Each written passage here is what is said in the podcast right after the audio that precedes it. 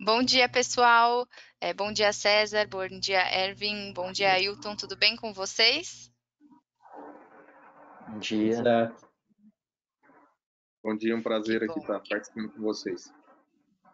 Obrigada. Bom, gente, é, a gente sempre começa aí com uma, uma rodada de apresentação.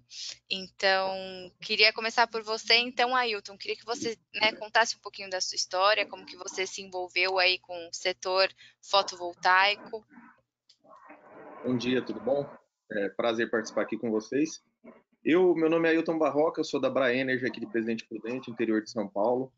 É, eu venho da refrigeração, tá? Eu trabalhava com refrigeração antes e o sistema, so, os geradores solares me chamou muita atenção a partir de 2017. Só que em 2017 ele ainda não era tão viável em questão de valores.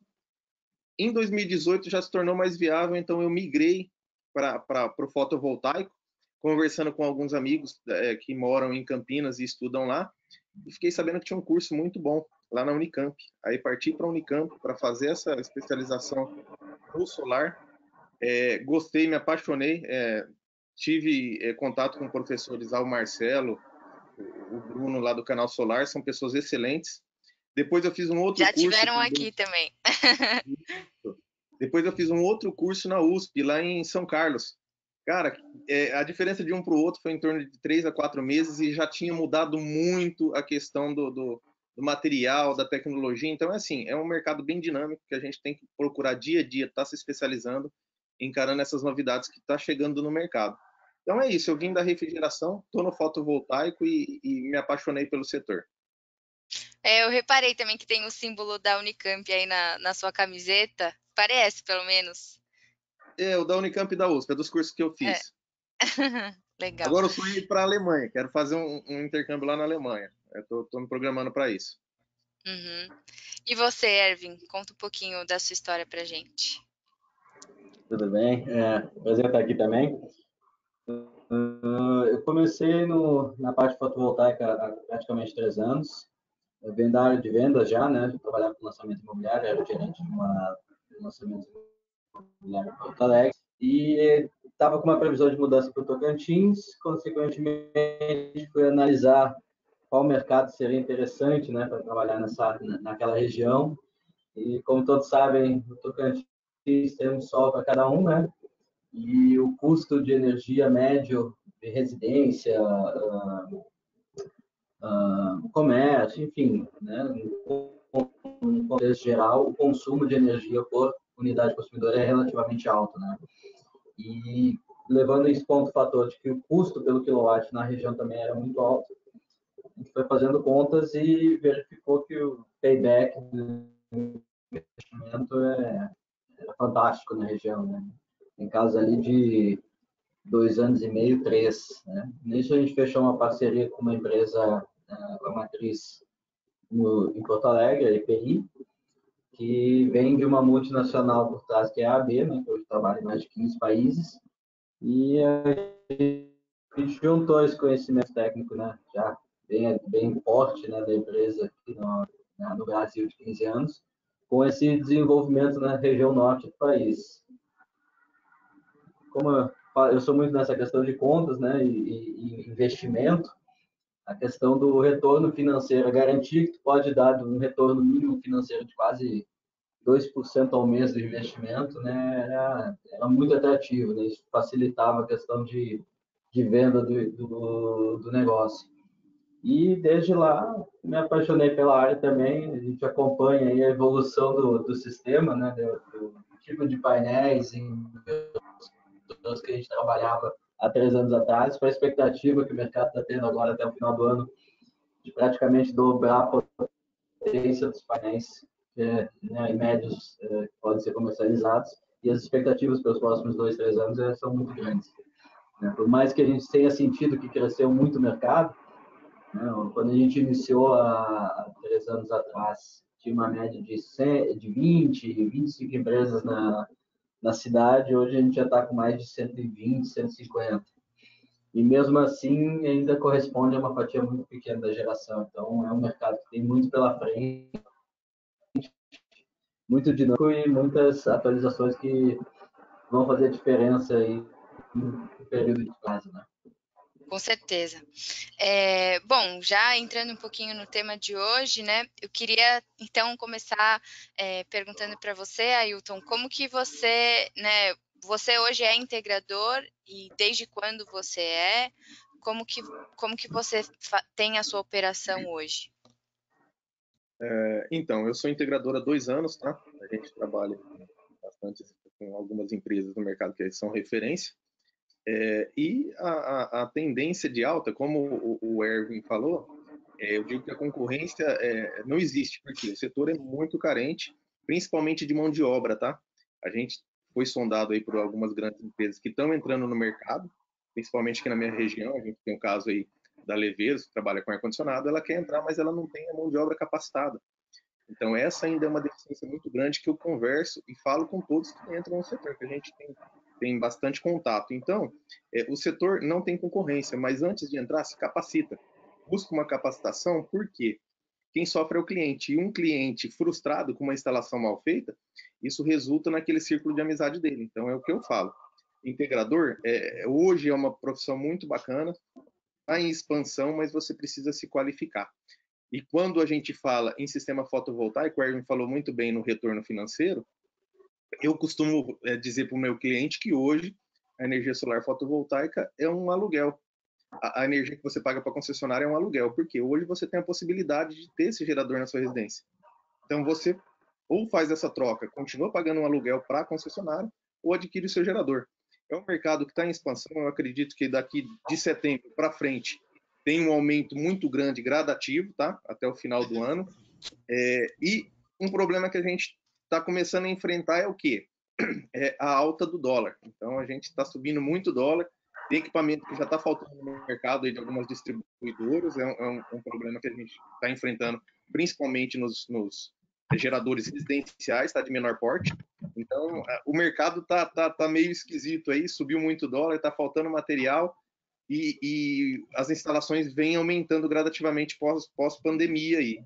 Então eu estou muito é, é, confortável e, e, espero que vai, vai haver uma alta no, na instalação de setembro para frente. Então, estou bem, bem otimista. É, que bom. É, nós também, né? a gente espera realmente que, pelos números que a gente vem acompanhando, realmente está havendo uma retomada. É, não vai ser uma retomada repentina, vai ser gradual, como você bem colocou, mas a gente tem que estar preparado né, para isso, e como você bem falou também, a capacitação é parte essencial de todo esse processo, né? Ervin, queria que você comentasse um pouquinho também sobre toda essa questão da capacitação, é, qual que é a sua percepção é, disso é, na, na sua região. É, quando eu iniciei aqui, uma das maiores dificuldades que a gente estava tendo em relação a demonstrar para a matriz a dificuldade na questão da, da, instalação era realmente a falta de mão de obra qualificada, né? A gente sentiu isso bastante no início e, consequentemente, eu acabei eh, focando bastante na, na especialização do, dos instaladores. E isso acabou causando um diferencial grande depois, agora no primeiro ano, porque até o tempo de instalação, a, quantidade de detalhes que acabam melhorando, até a parte estética do, do, da finalização do processo, né, acaba acabaram fazendo um grande diferencial para nós. Né? Tanto que tem várias, a gente acabou virando quase que uma incubadora de instaladores, né? Então muitas empresas acabam depois até contratando pessoas que foram treinadas pela nossa empresa. Então esse diferencial de qualificação, eu acho que é o que vai fazer a diferença agora nos próximos anos. Né? Uma empresa que não tenha como garantir a qualidade da instalação, né? os cuidados que você tem que ter, porque você está mexendo nos telhados de alguém, né?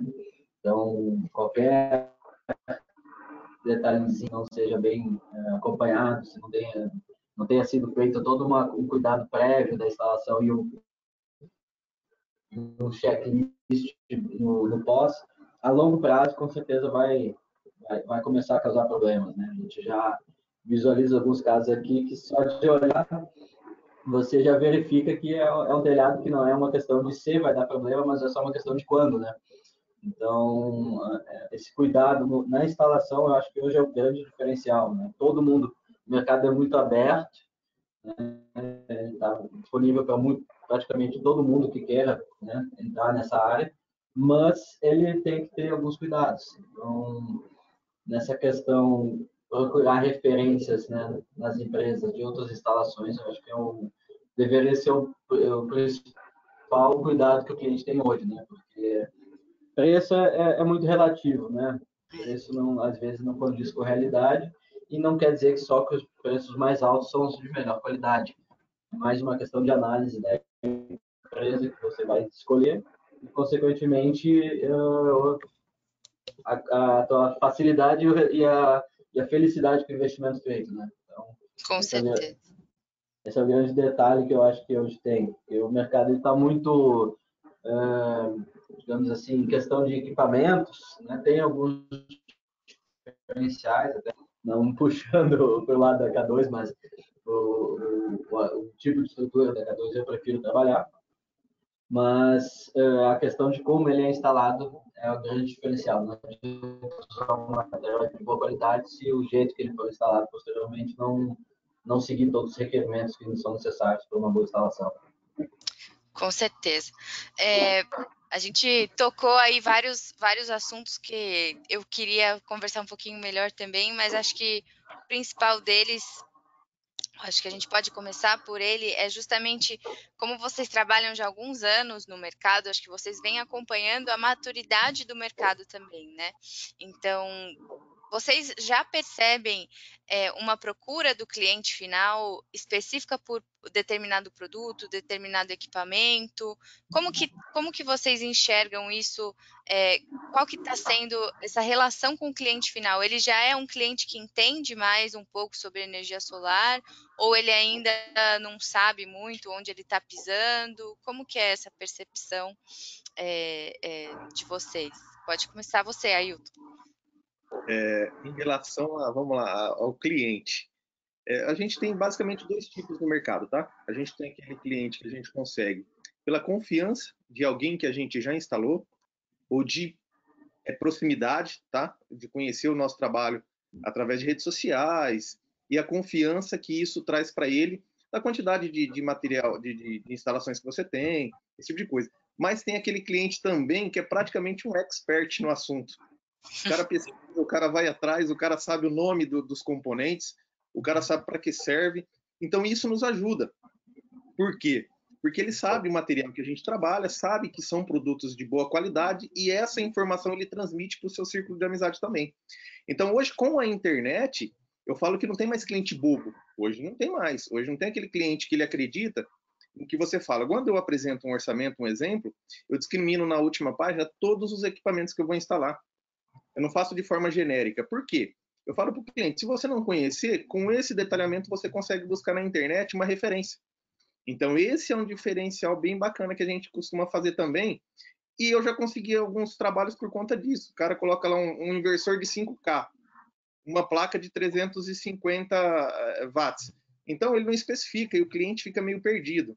Então, quando a gente traz essa normativa, detalha o equipamento para ele, ele consegue entender e transmite confiança para o cliente.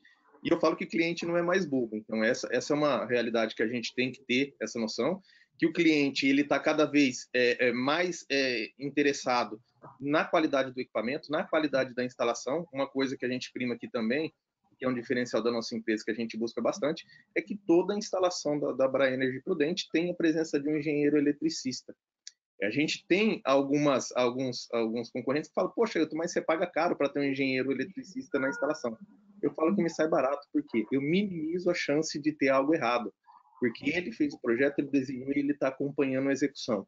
Então ele me sai barato, porque quando a gente sai da instalação, a gente minimizou ao máximo a chance de errar. Quanto aos produtos, a qualidade dos produtos, ela vem melhorando e se adequando dia a dia ao, ao, ao nosso, à nossa realidade aqui no Brasil. Então, de quando a gente começou o equipamento que a gente tinha tanto de, de estrutura, quanto inversores, quanto cabeamento, quanto material de, de string box, ele vem se adequando e ele vem melhorando a sua qualidade. É, questão de estrutura da K2, aí eu falo que a K2 eu acho que é meio fora do, do, do, do centro, porque a qualidade é muito diferente dos demais, tá? Então eu, eu falo que é o ponto fora da curva a K2 porque o material é muito, muito diferente dos que a gente tem visto aí. Eu, eu tenho visto também problema nas estruturas. A gente tem muita empresa adaptando, fazendo é, é, as suas próprias estruturas, coisa que eu também falo para todo integrador, cara, se o telhado você acha que não, não, não suporta a instalação, não faça. Ou faça com material adequado. Então, não faça gambiarra para que o gerador consiga ser instalado. Então, esse também é um diferencial que a gente está vendo no mercado e muita gente colocando de qualquer jeito, a gente vai ter problemas futuros aí. Então, eu falo assim, se adequou bastante e o, o, o, o, cliente não é mais bobo, tá, pessoal? O cliente é, procura qualidade e ele sabe o que ele busca.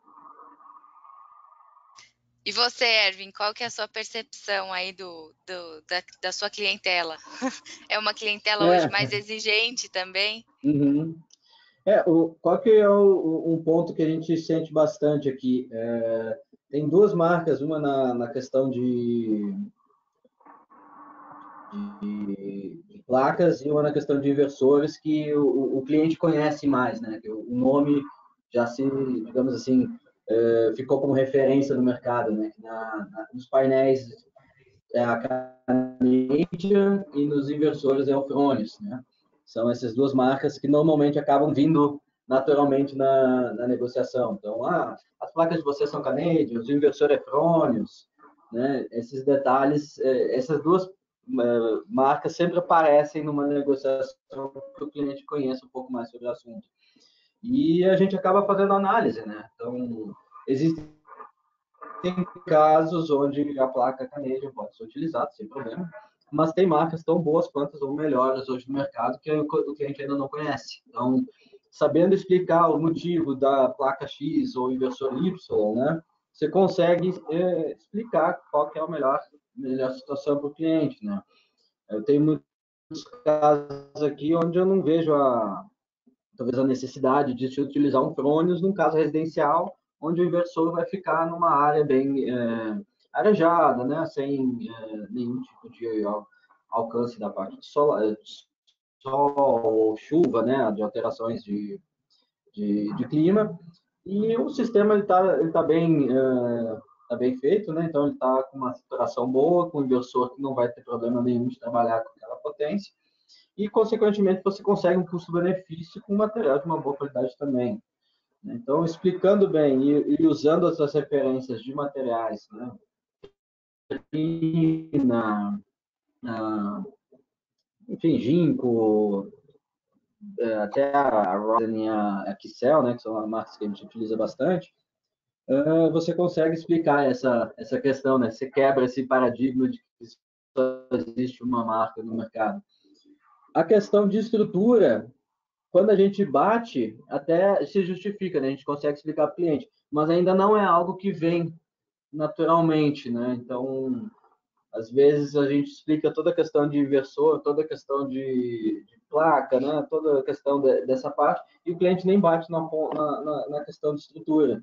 E aí a gente puxa um pouquinho para esse lado, explicando, olha, esse tipo de estrutura aqui é melhor para ser telhado, por causa X, Y, Z. A gente fez uma análise aqui, né? Mas ainda não, não a, o cliente final ainda não leva em consideração o fator estrutura, né? Para mim é um, é um ponto bem importante na, na negociação e na, na, finalização, ainda mais num, na região que nem aqui, no, no Tocantins, onde é, se fazer uma estrutura metálica né, praticamente presa ao, ao telhado, o aquecimento do telhado durante praticamente 90% do ano aqui, né, é, acaba afetando um pouco a eficiência do sistema. Então, às vezes, você tem uma placa mais potente, mas que perde, uma, perde eficiência por causa do tipo de instalação. Então, esses detalhes ainda não, não chegaram no dia a dia, né? Quem, quem acaba repassando isso para o cliente final somos nós mesmos. É, e aí entra um pouco também do, do papel de vocês, né? Você entrou agora num, no assunto de marcas, que era um, um, dos tópicos também que eu queria trazer. É, qual, como vocês veem a importância de trabalhar né, com marcas boas, é, com equipamentos bons e qual a aceitação disso no cliente final, porque muitas vezes é, é, o, o mercado brasileiro é muito pautado em preço, né? E nem sempre, que nem você falou, o mais barato é, não é o melhor e talvez também o mais caro também não seja o melhor. E cada projeto tem que ser feito de forma individualizada, né, de acordo com a necessidade do cliente, né.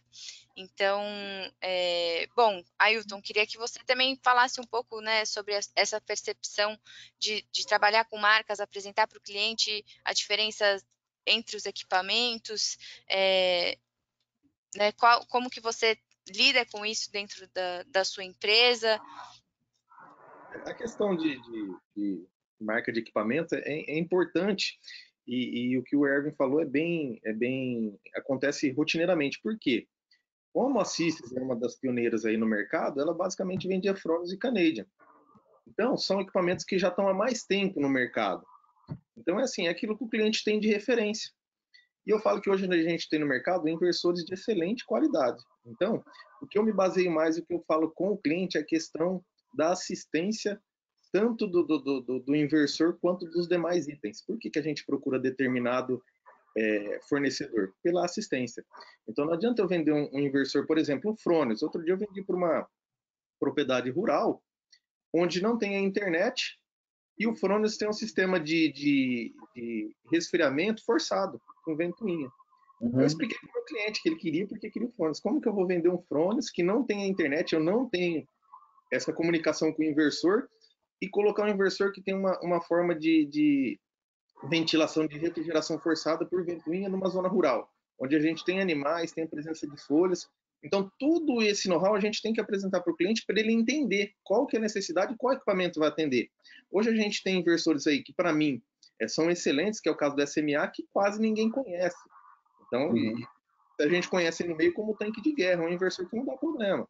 Então pouca gente fala dele. A gente, o que que acontece? Tem muita gente entrando no mercado com inversores que a gente desconhece. Então, para fica mais difícil a gente é, fornecer isso para o cliente porque ele nunca ouviu falar. E basicamente uma empresa importa direto e só ela vende. Então, para eu vender esse tipo de equipamento também é ruim. Por quê? Eu, eu não tenho depois é, é, uma segurança para o meu cliente na garantia. Porque uma empresa só importou ele, só essa empresa vende. Então, como se essa empresa amanhã depois parar de fornecer esse equipamento, como que a gente vai trabalhar com isso? Questão de estrutura. Hoje tem gente trabalhando com metal, com aço, com, com, com metalon. Para quê? Para diminuir custo. Então, você diminui 50, 60 reais uma instalação que não é viável. Mas por que fazem? Porque não vai dar problema com dois anos, vai dar problema com três, quatro, cinco anos. Até lá, o cara pode não estar mais no mercado, até lá, o cara pode falar que é uma coisa que acontece e o cliente é, acredita que se algo tivesse errado, aconteceria ali no início da instalação. Então, tem gente partindo para esse lado. E a gente tem que, que, que mostrar para o cliente que essa não é a forma. Que não é ele economizando 100, 200, 300 reais numa instalação e ele deixando a qualidade de, de lado, por quê? Não por ele, mas porque a empresa está usando outro tipo de material. Então, isso a gente tem que bater em cima sim, porque a questão de qualidade de equipamento, é a garantia. Eu falo, eu falo, rapaz, que dia um, uma placa sai voando daqui acerta alguém, um vizinho, acerta a casa de alguém ou uma pessoa, e isso venha causar um dano, isso é muito complicado. Então a gente tem que levar em conta. E o, o mais, o mais interessante é que as, os, as empresas o fazem e ainda postam na internet. Então, se você consultar algumas empresas aí pela internet, você vê o que o absurdo que vem fazendo principalmente em instalações, é, em estruturas, tá? Então, estou falando de estrutura. Equipamento de, de, proteção, o pessoal já não tem empresa que já nem coloca mais. Então, é assim, o pessoal tá, tá desacreditando que é um, algo sério, que é algo importante. Eu falo que a gente trabalha com o sonho de uma pessoa, que é a residência dela, é, é aquilo ali que ela tem de mais é, importante na vida. Então, quando a gente trabalha com fotovoltaico, é algo perigoso, é algo que pode é, é acontecer um incêndio, uma, uma, uma, um problema maior na residência do cliente, a gente perde tudo aquilo que a gente ganhou em segundos. Então, eu falo assim, pessoal, não adianta a gente tentar ganhar dinheiro diminuindo o, o, a qualidade do equipamento, nem deixar de utilizar material recomendado. Então, eu falo que questão de marca e equipamento, a gente tem que explicar bem para o cliente para quê? para ele saber o que ele está tá investindo. Eu digo que nada é caro quando você tem qualidade. Então, explicando para o cliente, ele acaba entendendo isso. É, com certeza. E se a gente falar de uma diferença de 100, 200, 300, que seja mil reais, quanto isso é num payback, né? Mais um mês, mais dois meses, para ele ter um sistema que ele não vai mais precisar se preocupar a vida inteira, né? Então, é, essa parte do cálculo financeiro que a gente começou, a, no, no, falou um pouquinho no começo, também é muito importante. É, bom, agora acho que vale um pouco a gente falar é, sobre todo todo esse panorama que a gente está vendo da 482 e ex-tarifário, como que vocês estão vendo isso na prática, é, no, no dia a dia de vocês?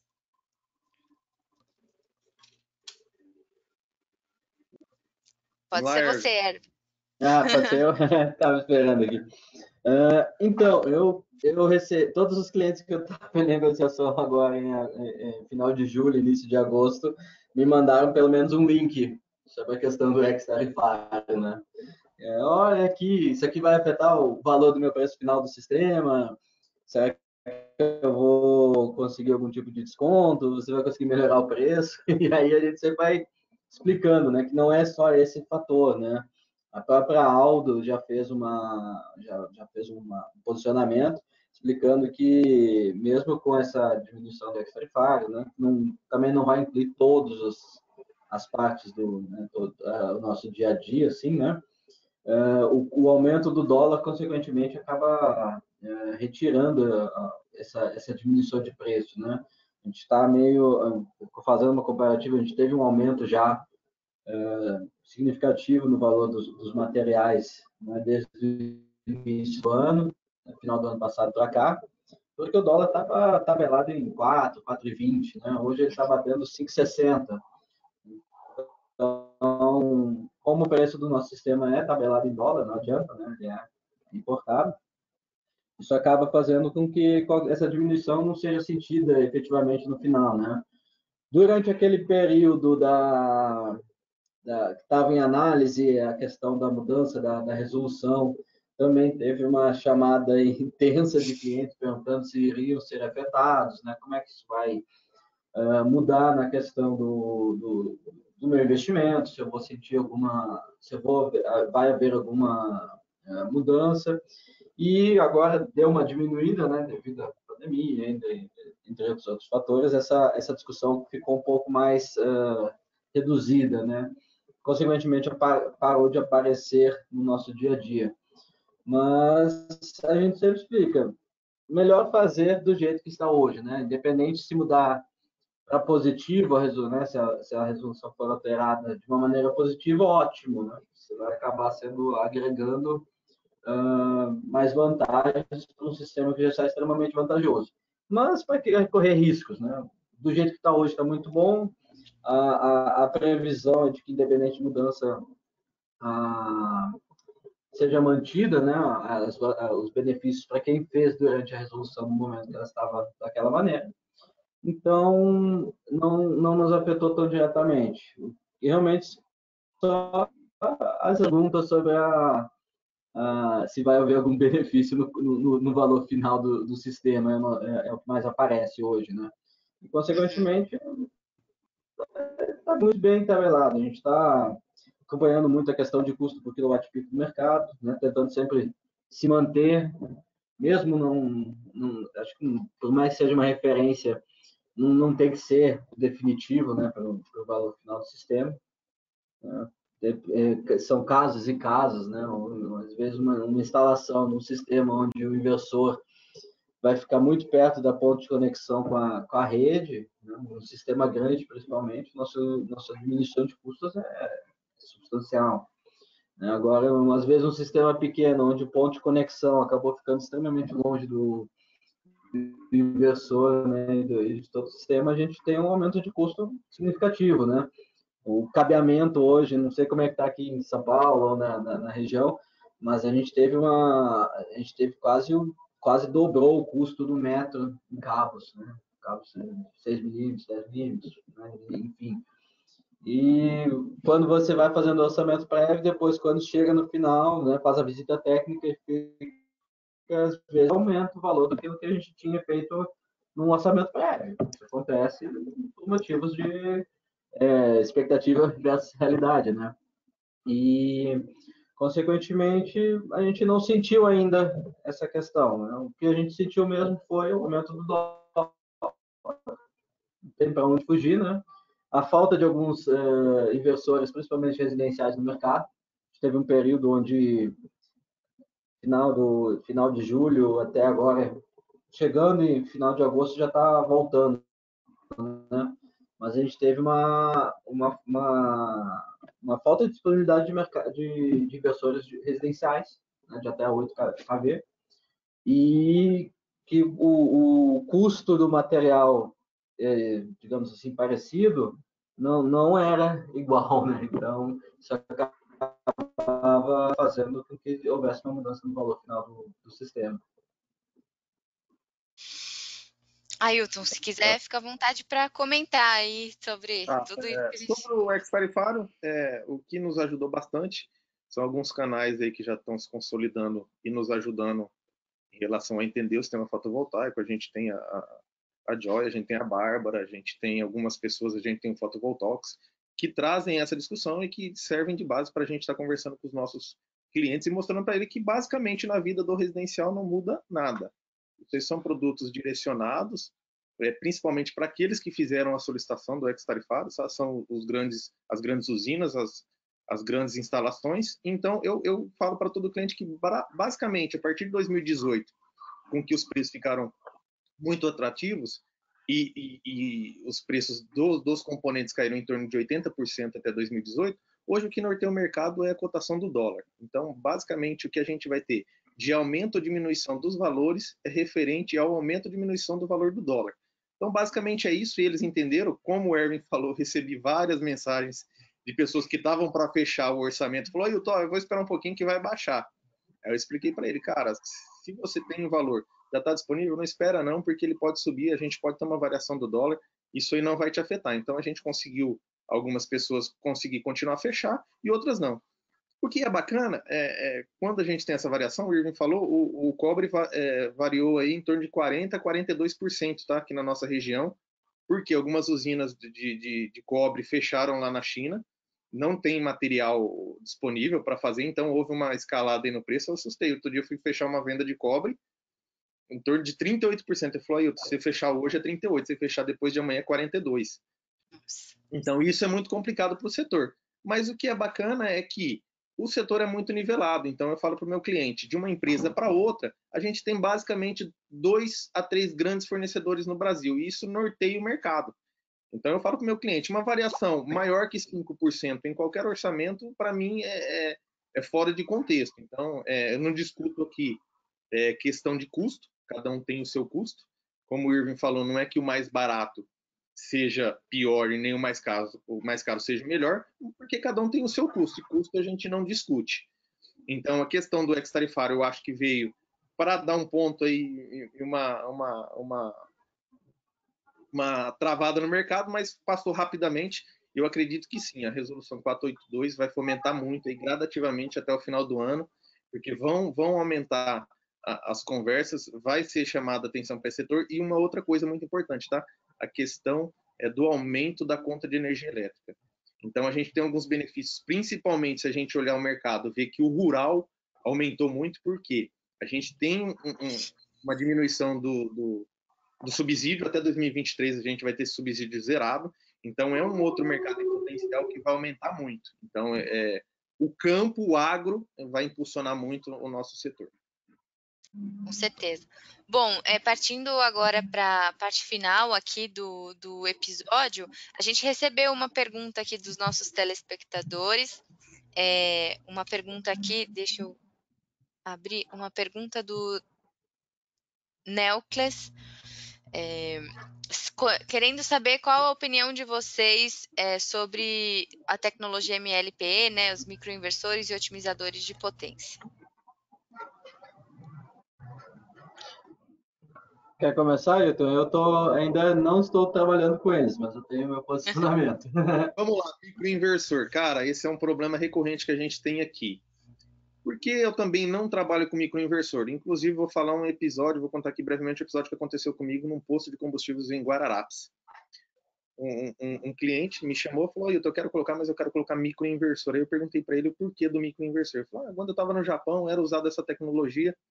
Falei, cara, aqui no Brasil a gente não utiliza, porque a gente tem duas marcas no mercado só homologadas, e não são grandes, elas estão há pouco tempo no mercado, e te dá uma garantia muito extensa de 15 anos. E o problema que eu vejo maior nisso é que eu não tenho um grande fornecedor me vendendo microinversor. Então, mas eu falei, mas lá tinha e estava tocando. Eu falei, qual tinha lá? A Sony e Toshiba. Eu falei, cara, ponto. Quando tiver Sony e Toshiba vendendo no mercado brasileiro, eu vou te vender. Então, essa é uma questão. A outra questão é, por que muita gente opta pelo o microinversor? Numa região que não tenha é, sombreamento. Eu explico para o cliente por quê. Porque você vai pagar 30%, 40% mais caro se você não tem uma efetividade do que o produto quer te vender. Ele é muito importante para áreas de sombreamento, para áreas que você não tem um telhado significativo, que você precisa de diversos posicionamentos dentro de um telhado, dentro de uma instalação, para quê? Para que cada um capta é, de uma de, tenha menor eficiência na captação.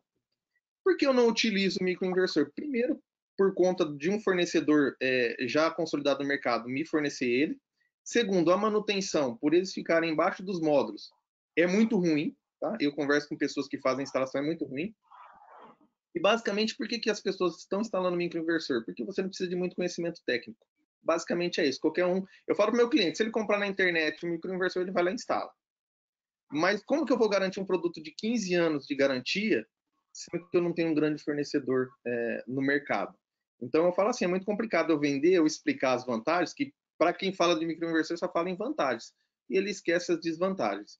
Então, é, eu, eu falo para meu cliente, eu nunca vi uma usina solar de microinversor. Eu não vejo um cara investir 500, 600 milhões é, em uma usina e utilizar microinversor. Por quê?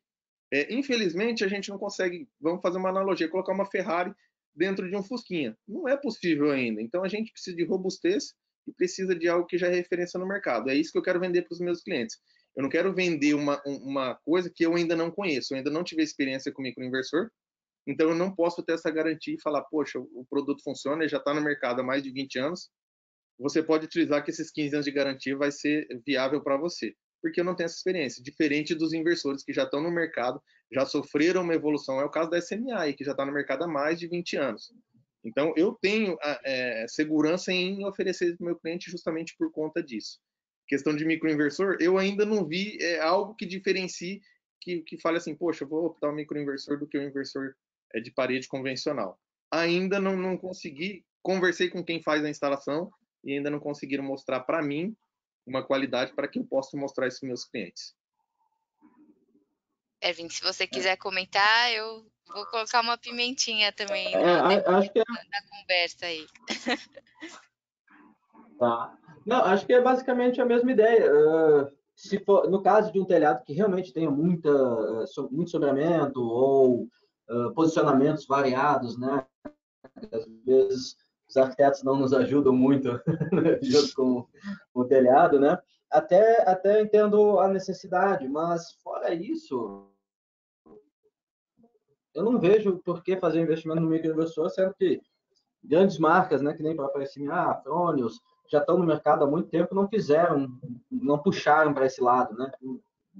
Por que, que uma empresa que já está tanto tempo no mercado não vai ver uma possibilidade, né? E simplesmente agregar um produto àquilo que ela já faz? É um pensamento, né, meio genérico, mas é uma, é uma referência que eu tenho. E se não haver necessidade realmente técnica para a instalação do microinversor, eu também não vejo a vantagem de botar, né? Você tem todo o trabalho com o inversor já bem posicionado, já, é um, já, já provou que veio, né? E aí você vai fazer justo no Brasil, onde ainda a questão do, do pós-vendas dessa parte de microinversores ainda não está bem, né? É, é, bem concretizado, né? Eu, pelo menos, não, não vejo isso ainda bem estabilizado aqui no Brasil. Você vai sair do certo, né? Já está bem garantido para algo que é novo, sem não é e não tem uma vantagem econômica no meio do caminho, então eu não vejo, eu não vejo as vantagens superarem né, o, a, as desvantagens no momento ainda. Mas quem sabe, né, nos próximos anos, talvez essa mudança aconteça muito rápido. Pode ser que daqui a no ano que vem a gente tenha essa mesma conversa e eu e o Ailton esteja falando, não, hoje a gente só trabalha com microinversor. pode acontecer. É, pode acontecer, né? Mas uh, ainda não, não vejo, não vejo uh, a vantagem de trabalhar com esse tipo de, de, de inversor.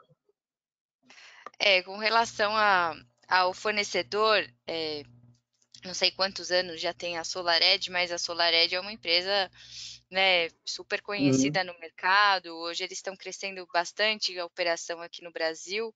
Então, já existem aí alguns players no mercado nacional com produtos de qualidade, microinversores, otimizadores de potência. Então, acho que esse, esse é um ponto.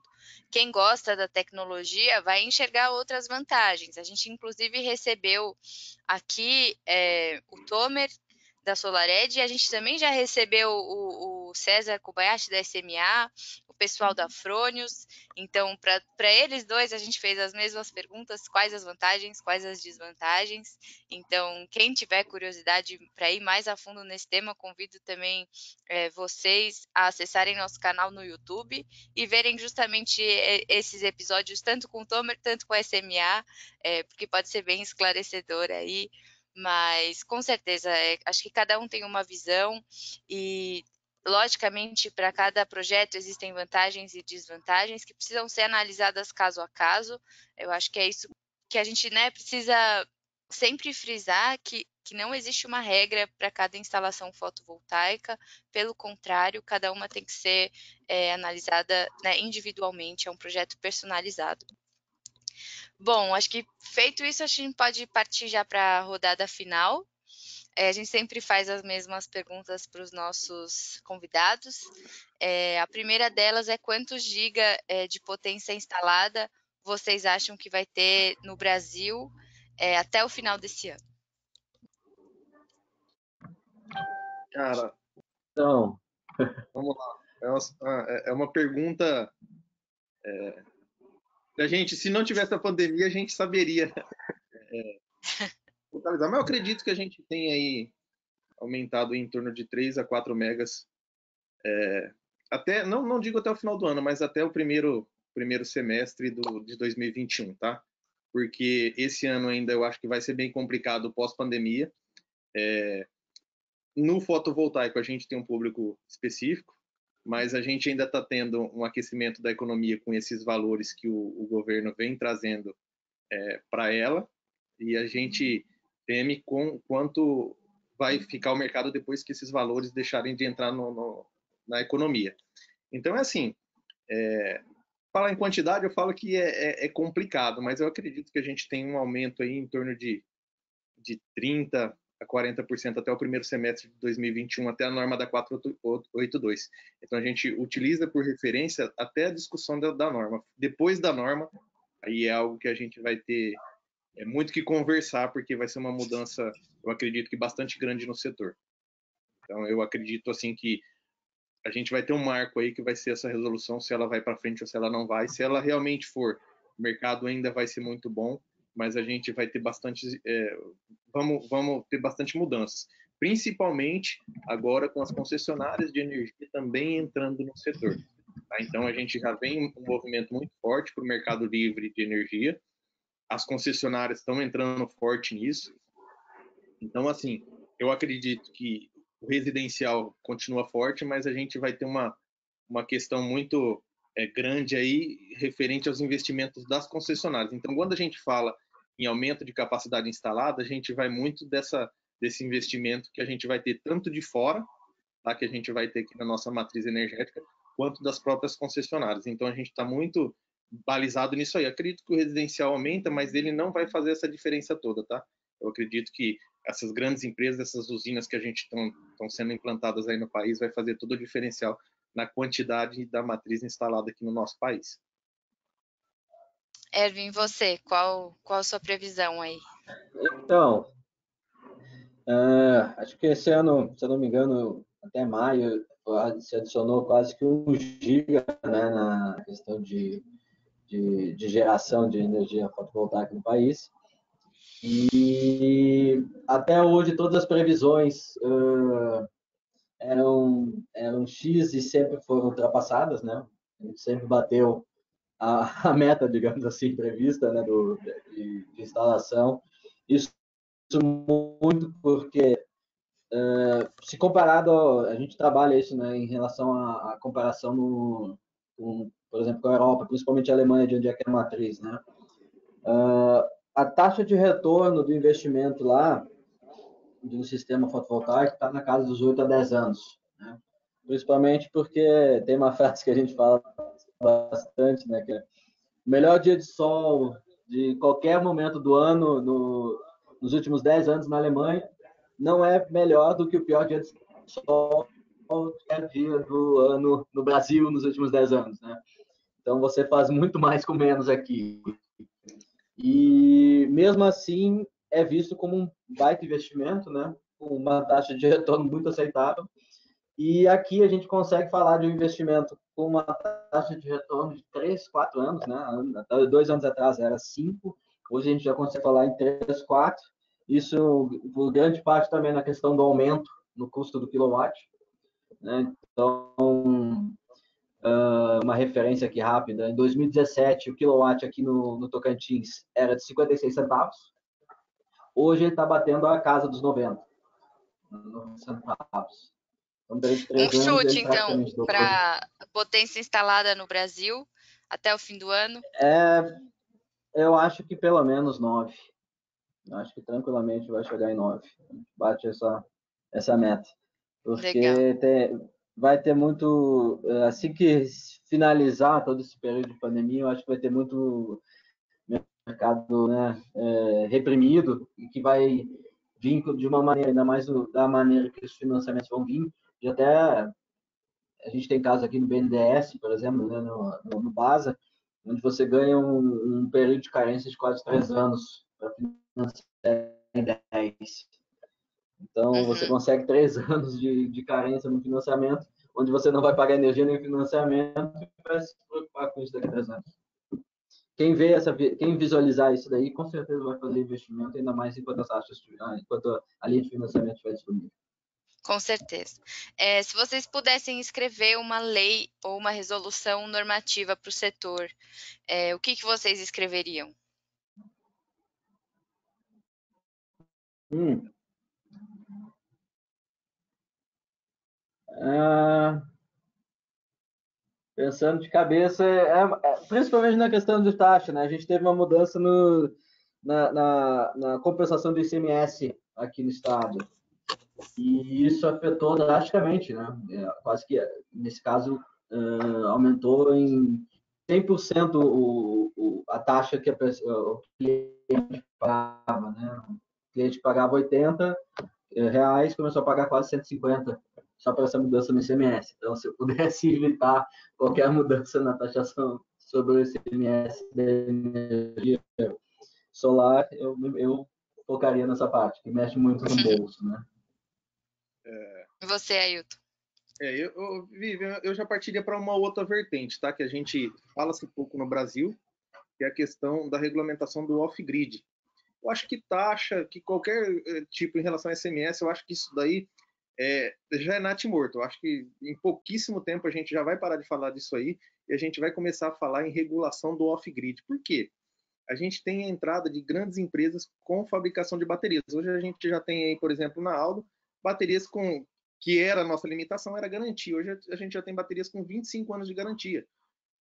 Então, por que discutir o que eu tenho que pagar para a concessionária, como eu vou pagar, qual é essa forma, se eu posso ter o meu sistema desconectado da rede dentro da minha residência? Então, eu acho que falta muita discussão e o mercado não quer levar para esse lado porque é, vai ser ruim para muita gente. Uhum. Vai ser ruim para muita gente. Então, as pessoas esquecem esse lado e falando em taxação, em, em, em, ICMS, igual o Irving falou, muito se leva para ICMS. Eu falo que as concessionárias têm que cobrar, têm que cobrar mesmo, porque a gente utiliza algo que não é nosso, eu falo que é como um pedágio, a gente, a rodovia é nossa e mesmo assim a gente, para andar nela, tem que pagar. Assim é a concessionária, ela tem os gastos delas. É, é, quando ela fez o contrato de concessão, ela tinha algumas regras, aí o governo, para falar que te dá algo, ele, ele joga nas costas de alguém. Então, é, é, é muito complicado a gente falar em custo aqui, sendo que você basicamente joga para a concessionária. Porque, querendo ou não, ela aumentou os custos referente à energia solar. Então, é, isso a gente tem que ter essa noção. Mas a gente pode partir para um outro lado, que é a questão do off-grid. Então, eu acho que a gente tinha que trabalhar. A gente tem países do mundo aí que eu cito muito, que é o caso de Israel, cara, você não vê cabo em Israel. Então, é assim, por que, que lá pode e a gente aqui não? Com a, a, a questão é, da matriz que a gente tem aqui. Cara, é, é, igual eu falo da irradiação. A nossa irradiação, a melhor irradiação da Alemanha é a pior do Rio Grande do Sul lá. Então é assim, uhum. como o nosso país é muito bom, a gente já tem que partir para esse lado do off-grid. Ninguém é obrigado mais a pagar uma. Hoje a gente só paga o mínimo para concessionária, porque ainda não é viável a questão de custo-benefício quanto à bateria. A partir do momento que for viável, você vai deixar de pagar isso para a concessionária. Mas ninguém quer regulamentar esse mercado, porque é um mercado muito crescente. Eu acredito que se for direcionado para esse lado, a gente vai ter uma mudança muito, mas muito brusca no consumo de energia no país. Muito por conta do off-grid, que vai crescer demais, tá? Com a, com a questão dessas fábricas de baterias instaladas em nosso país. É o caso, aqui no Tocantins. É, é, o caso que eu vi ontem, é uma matéria sobre a BID. Desculpa, tá, Erwin? A, a BID Nossa, é, falando sobre uma, uma, a instalação aqui no Brasil de uma fábrica de baterias para ônibus elétricos. Mas ela disse que ela também tem uma parte destinada a baterias que podem ser utilizadas para outros fins. Então é uma notícia animadora e muito boa para o nosso setor. Eu acho que a gente tinha que bater mais na questão do off-grid, que é pouco falado aqui no, no nosso país. É, ainda mais aqui no Tocantins, por exemplo, uh, às vezes uma ligação de rede, né, ou, ou a criação de uma rede para conectar as uh, unidades consumidoras, a, a, quantidade de unidades consumidoras uh, conectadas nesse percurso novo é feito é, é, muito baixo, né? Aqui a, a população por, por, quilômetro quadrado é baixíssima, né? Então, o, muitas vezes vai, muitas vezes não, com certeza vai, já é e vai ser ainda mais uh, é, benéfico e vantajoso na questão de custo, em vez de fazer toda uma puxar uma rede até um local extremamente é, né, longe da, da rede atual, muito, muito mais negócio fazer um sistema off-grid para utilizar aquilo que é necessário no local. Né? Então, é uma, é uma economia de custo para a concessionária, porque qualquer aumento na rede acaba sendo repassado para o cliente final, e, e, consequentemente, você vai ter as mesmas vantagens ou até mais no sistema off-grid funcionando para a demanda que vai ter nesses locais mais afastados. Né? Então, batendo rapidamente na questão do. Né, não que não seja útil em lugares que tenham uh, já rede, mas nesses locais eu acho ainda mais, mais práticos e mais, mais úteis do que qualquer lugar no momento. Né? Legal. É, se vocês pudessem resumir a percepção de vocês é, sobre o setor fotovoltaico brasileiro em uma palavra, é, qual palavra vocês usariam para descrever o setor aqui no Brasil? Dinâmico. É, aquilo que eu fazia dois anos atrás já não faço mais hoje. Ele, a gente se atualiza muito, né? Tem que estar tá acompanhando até que nem o Ailton falou, o cliente não é bobo, né? Às vezes tu tá ali conversando sobre um negócio, ele já tá falando, ah, e as placas de 445, tal, tal, tal, tal. Se você não tiver atualizado, né, tá trabalhando com a média padrão, você acaba ficando para trás, né? Então, o conhecimento é, é, tudo hoje no mercado e ele tá, ele é um, realmente é um mercado muito dinâmico, ele muda muito rápido. Você, Ailton? Eu vou definir é, uma realidade, tá? Eu acho que é algo que a gente é, era uma incerteza há um tempo atrás, hoje é uma realidade e daqui para frente uma crescente muito grande. É, eu acredito, eu acompanho pelo um, site da Enel a, a questão do, do, do, aumento de instalações cidade a cidade, estado a estado, e é uma realidade em, nos quatro cantos do país. Então, eu acho que não é uma realidade de um determinado é, a gente vê por cultura, tá? A gente, quando começou o sistema fotovoltaico, muito lá no sul, que tem a pior irradiação, e foi no começo a, a nossa maior matriz. Então, é assim, é, muito vai da, da, da, da questão é, do conhecimento, da questão da, da, da, da, novidade, eu acho que hoje é uma realidade, tá? Então, eu defino como uma realidade fotovoltaico no Brasil hoje. Legal. É, e para finalizar, o que, que vocês tomaram de café da manhã hoje? Vamos lá, começar por mim, cara. Eu, eu não tomei eu, eu nada. São Paulo, né? Mas Covid. Então, hoje é o último dia da quarentena. É, ainda tô, tô aqui preso num quarto já faz 13 dias. Fazem 13 dias, então não tomei nada, estou fazendo jejum intermitente, como minha esposa disse. Então a gente não come nada, só vai almoçar. Então eu praticamente não comi nada. Estou só esperando. Melhoras aí para você, viu, Ailton? Obrigado, obrigado de verdade. E você, Erwin? É, então, eu tô, eu, eu, tive, eu tô em São Paulo, né? Eu tive que vir para duas reuniões aqui. E aí, consequentemente, eu fui bem paulista. Acabei descendo e tomei fui numa padaria, tomei um café e um, e um, e um salgado ali. Né, tudo com distanciamento, né, um metro e meio de distância, comendo e botando a máscara depois, mas eu, eu segui essa tendência aqui. É, novo normal, né? Bom, gente, uhum. obrigada por vocês terem é, conversado um pouquinho com a gente. Acho que foi muito legal o nosso bate-papo, é muito enriquecedor, né? Sempre bom ouvir vocês que estão ali lidando com, com o cliente e estão percebendo todas as mudanças do mercado é, logo quando elas acontecem, né? De imediato. Então, obrigada pela participação de vocês e bom dia, bom trabalho para vocês também. Boas reuniões, Erwin, e melhoras para você, Ailton. Eu só queria agradecer e, e, e, falar sobre a importância de canais como este, tá? Não só para a gente que é integrador, para a gente que está no mercado, mas também para o cliente entender mais é, como funciona esse mercado e é esclarecedor. E isso é muito bom. Acho que a gente tinha que difundir bastante isso para quê? Para trazer conhecimento, para trazer experiências que só agrega para o nosso setor. É isso aí, é nossa missão, ah. né? isso aí Prazer. também. Agradecer pela, pela Conhecer o Iver, nada de Prazer. A... Isso, Não, né? Eu, eu já eu tô fazendo, eu já tô fazendo escala, né? Eu já saí do Rio Grande do Sul, já tô no Tocantins e Pará, Maranhão, já tô conheci toda todo o Brasil, né?